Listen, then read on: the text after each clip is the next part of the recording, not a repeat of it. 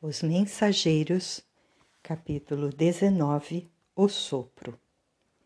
Depois de interessantes considerações relativamente à situação dos círculos carnais, Aniceto voltou a examinar nossas necessidades de serviço. Muito amável, Alfredo ponderou. Em virtude da tormenta iminente, poderiam demorar conosco algumas horas seguindo amanhã ao alvorecer. E com profunda surpresa ouviu afirmar: Poderão utilizar meu carro até a zona em que se torne possível. Fornecerei condutor adestrado e ganharão muito tempo com a medida.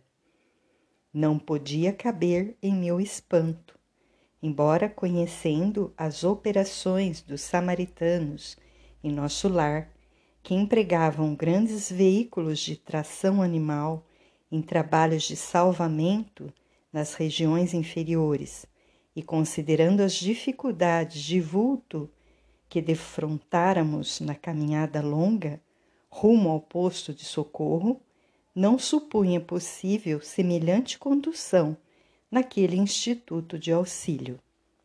Soube mais tarde que os sistemas de transporte nas zonas mais próximas da crosta são muito mais numerosos do que se poderia imaginar em bases transcendentes do eletromagnetismo. Nosso orientador, que parecia meditar gravemente a situação, observou preocupado. Entretanto, temos serviços urgentes nos círculos carnais Vicente e André precisam iniciar aprendizado ativo. Alfredo sorriu, bondoso, asseverando: Quanto a isso, não necessitaremos de maiores cuidados. Há sempre que fazeres em toda parte. Onde houver espírito de cooperação da criatura, existe igualmente o serviço de Deus. Nossos amigos poderiam colaborar conosco ainda hoje nas atividades de assistência.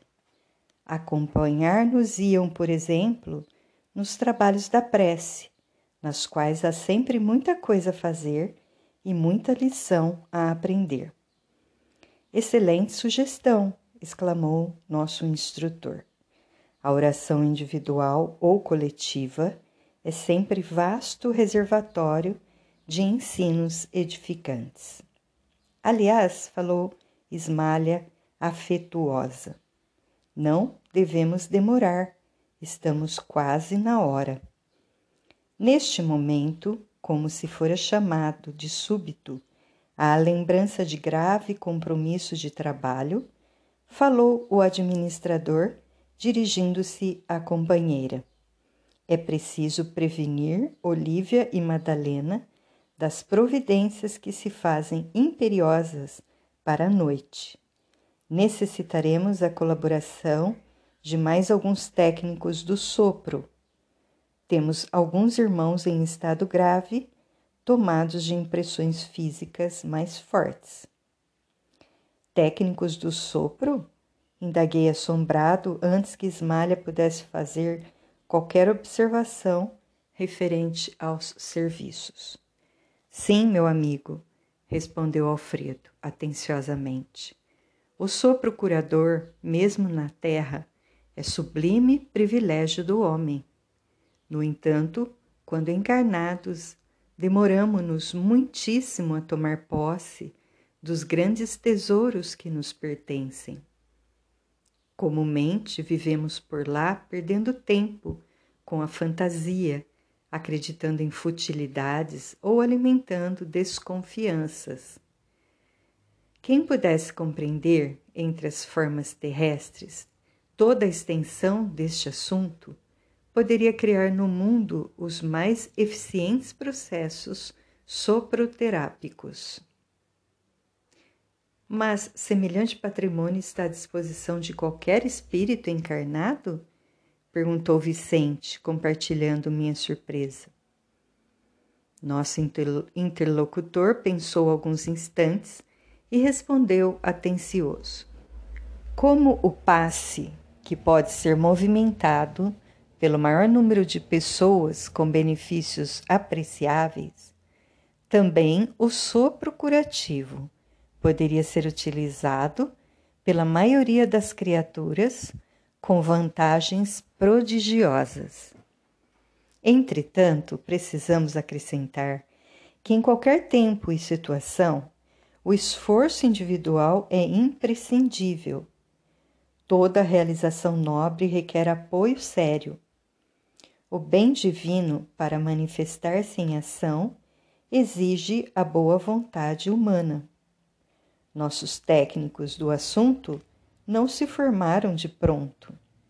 Exercitaram-se longamente, adquiriram experiências a preço alto. Em tudo, há uma ciência de começar. São servidores respeitáveis pelas realizações que atingiram.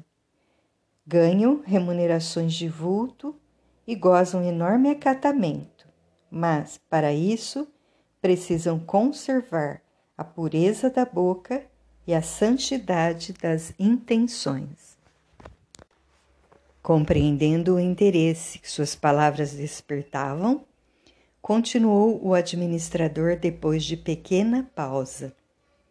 Nos círculos carnais, para que o sopro se afirme suficientemente, é imprescindível que o homem tenha o estômago sadio a boca habituada a falar o bem, com abstenção do mal, e a mente reta, interessada em auxiliar. Obedecendo a estes requisitos, teremos o sopro calmante e revigorador, estimulante e curativo.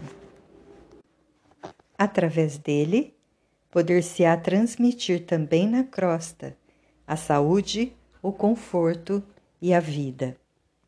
E como Vicente e eu não pudéssemos ocultar a perplexidade, Alfredo considerou: isto não é novo. Jesus, além de tocar naqueles a quem curava, concedia-lhes por vezes o sopro divino. O sopro da vida percorre a criação inteira. Toda página sagrada, comentando o princípio da existência, refere-se a isso. Nunca pensaram no vento como sopro criador da natureza? Quanto a mim, desde o ingresso em Campo da Paz, quando fui ali recolhido em péssimas condições espirituais, tenho aprendido maravilhosas lições nesse particular. Tanto assim que, chefiando esse posto, tenho incentivado com as possibilidades ao meu alcance, a formação de novos cooperadores nesse sentido, oferecendo compensações aos que se decidem iniciar a tarefa de especialização, nem sempre fácil para todos. A esse tempo, Ismália recebia algumas colaboradoras de importância que se preparavam para a tarefa. Impressionado com o que ouvira, acompanhei de perto as providências que se organizavam. Encontrando-me, porém, mais a sós com Aniceto, transmiti-lhe minha enorme surpresa, respondendo-me ele em tom confidencial. Esquecem-se vocês de que a própria Bíblia, aludindo aos primórdios do homem, narra que o Criador assoprou na forma criada, comunicando-lhe o fôlego da vida. Referindo-nos aos nossos irmãos encarnados, faz-se preciso reconhecer, André, que, mesmo partindo de homens imperfeitos, mas de boa vontade, todo sopro com intenção de aliviar ou curar tem relevante significação entre as criaturas, porque todos nós somos herdeiros diretos do divino poder. Aliás, é necessário observar também que não estamos diante de uma exclusividade. Você, por certo, passou muito ligeiramente pelo nosso Ministério do Auxílio. Temos ali grande instituto especializado nesse sentido, onde nobres colegas se votam essa modalidade de cooperação. No plano carnal, toda boca santamente intencionada pode prestar apreciáveis auxílios. Notando-se, porém, que as bocas generosas e puras poderão distribuir auxílios divinos, transmitindo fluidos vitais de saúde e reconforto.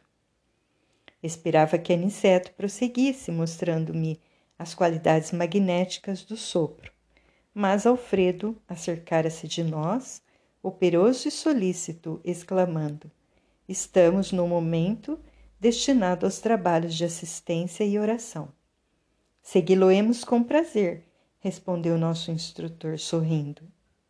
Era necessário interromper a lição atendendo a deveres diferentes.